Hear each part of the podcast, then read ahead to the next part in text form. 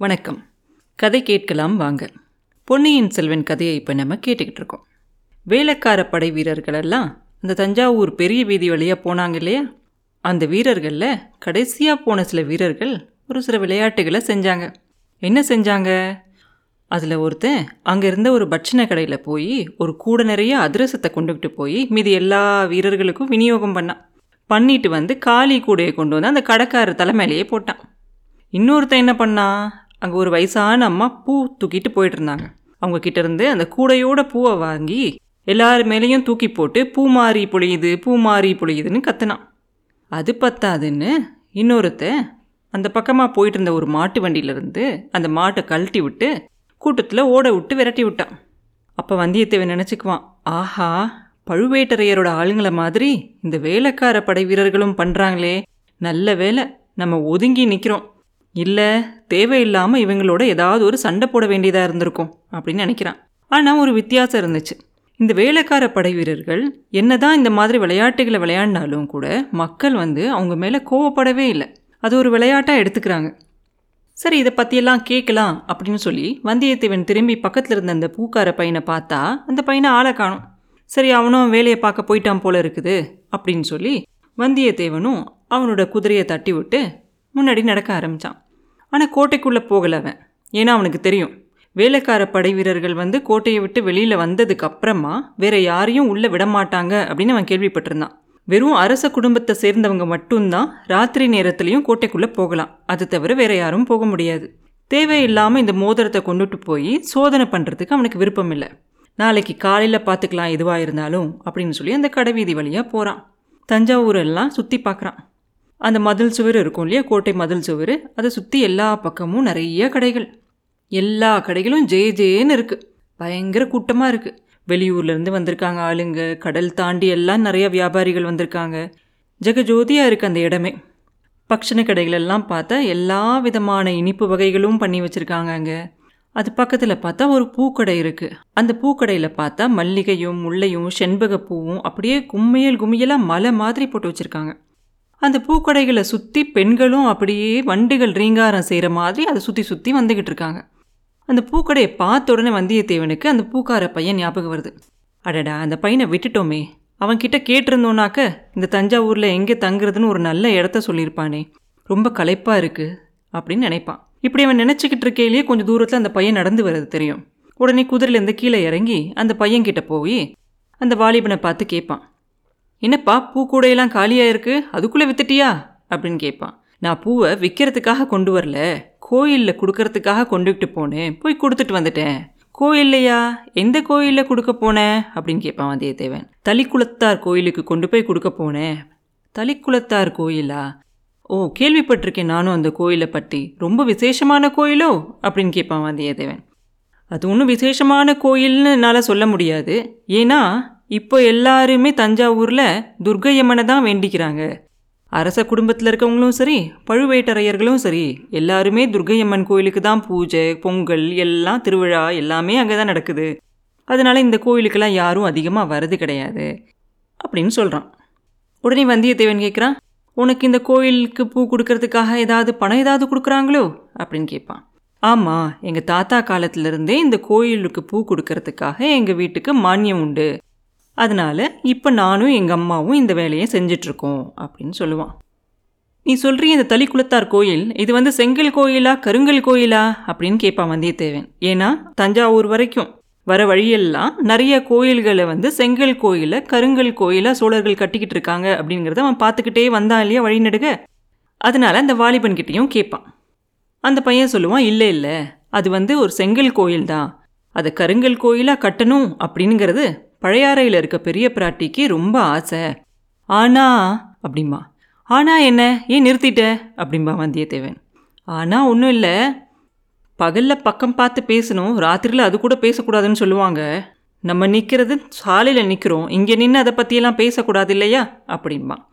வந்தியத்தேவன் சொல்லுவான் இந்த மாதிரி இடங்களில் நின்று தான் அந்த மாதிரி ரகசியெல்லாம் பேசணும். ஏன்னா இந்த கூச்சல்லையும் இந்த குழப்பத்துலேயும் யாரும் நம்ம பேசுகிறத கேட்க மாட்டாங்க. அப்படிம்பா. உடனே அந்த பையன் சொல்லுவான் பேசுகிறதுக்கு ரகசியம் என்ன இருக்குது இதில் அப்படின்னு சொல்லி கொஞ்சம் சந்தேகமாக பார்ப்பான் வந்தியத்தேவனை.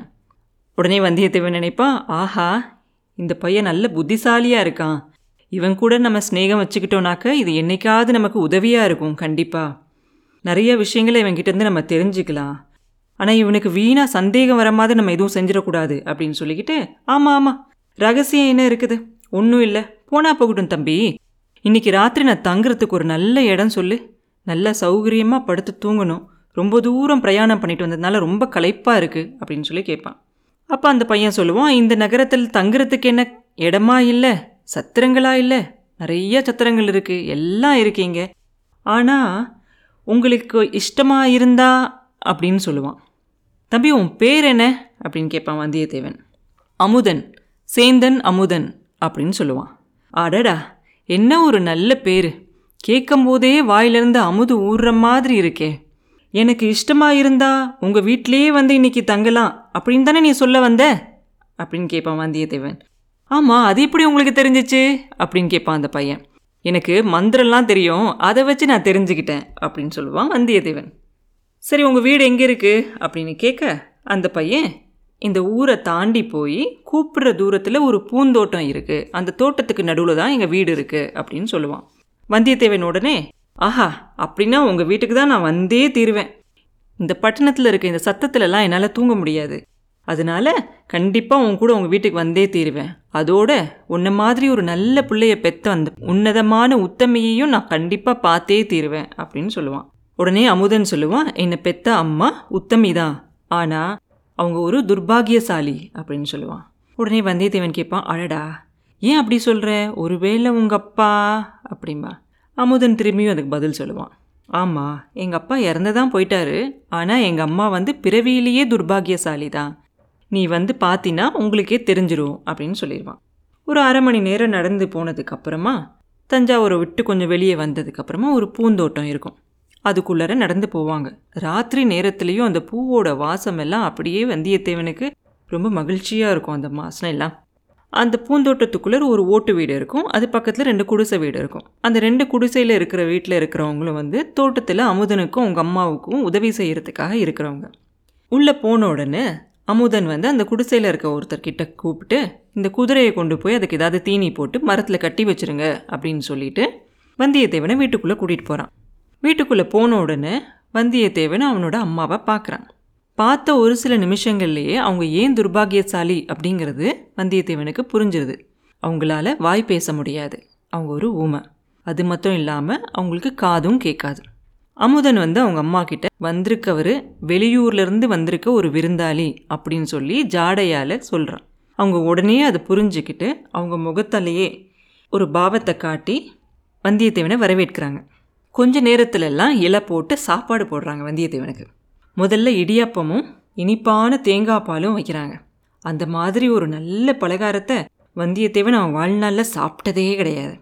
ஒரு பத்து பன்னெண்டு இடியாப்பமும் அரைப்படி தேங்காய் பாலும் சாப்பிட்றான். அதுக்கப்புறமா புளிக்கறியும் சோளமா பணியாரமும் வைக்கிறாங்க. அதையும் ஒரு கை பார்க்குறான். அப்படியும் அவன் பசி தீரலை. கடைசியாக ஒரு கால்படி அரிசி சோறும் அரைப்படி தயிரும் அதையும் கட்டுறான். அதுக்கப்புறம் தான் இலையிலேருந்து எந்திரிக்கிறான். சாப்பிட்றப்பவே ஒரு சில விஷயங்களில் அமுதன்கிட்ட இருந்து அவன் கேட்டு தெரிஞ்சுக்கிறான். தஞ்சாவூர் கோட்டைக்குள்ளே சுந்தரச்சோழ மகாராஜாவும் அவரோட குடும்பத்தார்களையும் தவிர வேறு யாரெல்லாம் இருக்காங்க அப்படின்னு கேட்டு தெரிஞ்சுக்கிறான். அந்த கோட்டைக்குள்ளே வந்து சுந்தரச்சோழர் அதுக்கப்புறம் பெரிய பழுவேட்டரையர் சின்ன பழுவேட்டரையர் இவங்கெல்லாம் இருக்காங்க. அது போக வேற யார் இருக்கா அப்படின்னா சுந்தரச்சோழருக்கு ரொம்ப நம்பிக்கைக்கு பாத்திரமான ஒரு அமைச்சர். அதாவது அவர் பேர் அனிருத்த பிரம்மராயர். அவரும் அந்த கோட்டைக்குள்ளே தான் இருக்கார். அது போக இந்த பொன் வெள்ளி அதெல்லாம் வச்சு நகையெல்லாம் செய்வாங்க இல்லையா? அந்த ஆசாரிகளும் அந்த வியாபாரிகளும் கோட்டைக்குள்ளே தான் இருக்காங்க. அது போக சின்ன பழுவேட்டரையர்கிட்ட வேலை செய்கிற காவல் வேலை செய்கிற ஆட்கள் இருப்பாங்க இல்லையா? அவங்களும் அவங்க குடும்பத்தை சேர்ந்தவங்களும் கோட்டைக்குள்ளே இருக்காங்க.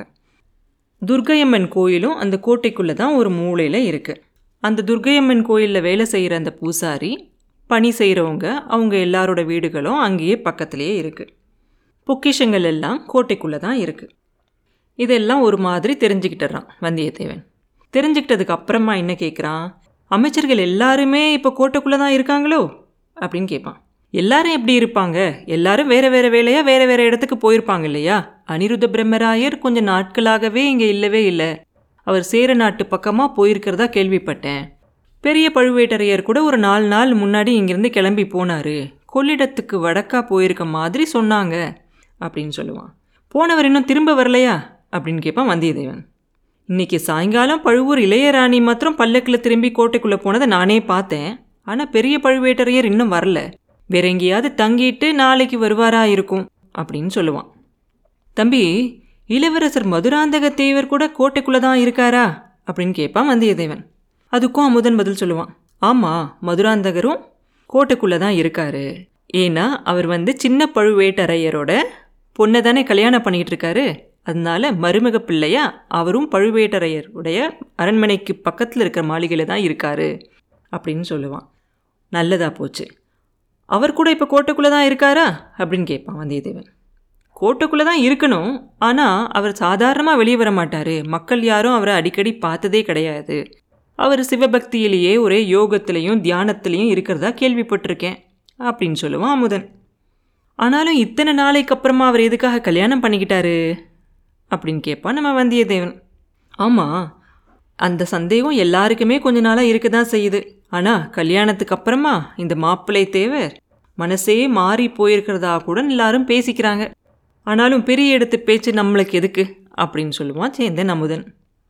இந்த மாதிரி நிறையா விஷயங்களை கேட்டு தெரிஞ்சுக்கிட்டதுக்கப்புறம் வந்தியத்தேவனுக்கு இன்னும் நிறையா விஷயங்களை கேட்டு தெரிஞ்சுக்கணும் அப்படிங்கிற ஆவல் இருக்கும். ஆனால் ரொம்ப கேள்வி கேட்டு இந்த பையனுக்கு நம்ம மேலே சந்தேகம் வந்துருச்சுனா? அப்படின்னு சொல்லி அதோடு கேள்வி கேட்குறத நிறுத்திக்குவான். அது மட்டும் இல்லாமல் முதல் நாள் ராத்திரியும் தூங்காமல் இருந்தான் இல்லையா? அதனால் அவனுக்கு ரொம்ப தூக்கம் அப்படியே கண்ணை சுற்றிக்கிட்டு வரும். இதை பார்த்தோன்னே அமுதனும் அவனை படுக்கிறதுக்கான ஏற்பாடெல்லாம் செஞ்சு கொடுக்குறான். தூக்க மயக்கத்தில் கடைசியாக வந்து படுத்த வந்தியத்தேவன் பழுவூர் இளையராணியோட முகத்தை வந்து நினச்சி பார்க்குறான். வந்து நிற்கிதான் மூஞ்சி முன்னாடி. ஆஹா என்ன ஒரு அழகு. என்ன ஒரு சௌந்தரியம். என்ன ஒரு ஜொலிப்பில்லை அவங்க மூஞ்சியில் அப்படின்னு அவன் நினச்சிக்கிட்டு இருக்கான். அந்த நினைப்பு வந்த உடனேயே கண்ணில் அந்த தூக்கம்லாம் பறந்து போயிடுது அப்படியே கண்ணு கொட்டா முழிச்சிக்கிட்டு இருக்கான். அதே சமயத்தில் அவனுக்கு இன்னொரு அனுபவம் ஞாபகம் வருது. அவன் ரொம்ப சின்ன வயசில் இருக்கும்போது காட்டு வழியாக போயிட்டு இருந்தாங்களாம். அப்போ திடீர்னு ஒரு பாம்பு படம் எடுத்து ஆடிச்சான். அந்த பாம்போட அழகை அவனால் பார்க்காம இருக்க முடியல. அதோட கவர்ச்சியே ரொம்ப கவர்ச்சியாக இருந்துச்சான். அந்த பாம்பு படம் எடுத்து ஆடுறத பார்த்து அவனோட கண்ணை அந்த இடத்துல இருந்து அவனால் எடுக்கவே முடியல. அந்த பாம்பையே பார்த்துக்கிட்டே இருந்தானா கொஞ்ச நேரம் கழிச்சு அந்த பாம்பு அப்படியே ஆட ஆரம்பிச்சிச்சான். அவனுக்கே தெரியாமல் அந்த பாம்பு எப்படிலாம் ஆடுதோ அதே மாதிரி அவனோட உடம்பும் சேர்ந்து அந்த பாம்போட ஆடிக்கிட்டே இருந்துச்சான். அப்படியே ஆடிக்கிட்டே இருந்திருந்தா என்ன ஆயிருக்குமோ தெரியாது. ஆனால் திடீர்னு ஒரு கீரி புல்லை வந்து அந்த பாம்பு மேலே குதிச்சிச்சான். அந்த பாம்பும் கீரிப்புள்ளையும் சண்டை போடும்போது தான் இவனுக்கு அந்த மேலேருந்து கண் எடுக்க முடிஞ்சிச்சான் உடனே அந்த நேரத்தில் அந்த சந்தர்ப்பத்தை பயன்படுத்திக்கிட்டு அங்கேருந்து ஒரே ஓட்டமாக ஓடி போயிட்டானா இந்த ஞாபகம் வந்த உடனே வந்தியத்தேவன் நினைக்கிறான் சீச்சி என்ன ஒரு உதாரணம்? இந்த மோகினியான சுந்தராங்கியை பற்றி யோசிக்கும்போது படம் எடுக்கிற பாம்பா வருது என் மண் கண்ணுக்கு முன்னாடி. இவளோட முகம் எங்க? அந்த பாம்பு எங்க? நாளைக்கு நம்ம மறுபடியும் அவளை போய் பார்க்க போகிறோம் இல்லை? அவரோட குரல் எவ்வளோ மதுரமாக இருந்துச்சுல்ல அப்படின்னு யோசிக்கிறான். இவ ஒரு அபூர்வமான அழகிதான். ஆனால் குழந்தை ஜோசியர் வீட்லேயும் அரசலாற்றங்கரையிலையும் பார்த்தோம் இல்லையா இன்னொரு பெண்? அவளோட முகத்தில் ஒரு காந்த ஒளி இருந்துச்சு இல்லையா? அழகு சுடர் இருந்துச்சு. ரெண்டு முகங்களுமே அழகான முகம்தான். ஆனால் எவ்வளோ வேற்றுமை இருக்கு. அந்த முகத்தில் கம்பீரமும் பெருந்தன்மையும் இருந்துச்சு. இந்த முகத்திலையும் மோகனமும் கவர்ச்சியும் இருந்துச்சு. இப்படி அவனோட மனசில் ரெண்டு பெண்களை பற்றி மாறி மாறி யோசிச்சுட்டு இருக்கும்போது மூணாவதாக ஒரு பெண் வந்தா. அவ தான் நித்ராதேவி. அவ வந்து அப்படியே வந்தியத்தேவனை ஆட்கொண்டு அப்படியே கண்ணை மூடி நல்லா தூங்கிட்டான். அப்புறம் என்ன நடந்துச்சு? அப்படிங்கிறத அடுத்த பதிவில் பார்ப்போம். மீண்டும் உங்களை அடுத்த பதிவில் சந்திக்கும் வரை உங்களிடமிருந்து விடைபெறுவது உண்ணாமலே பாபு. நன்றி.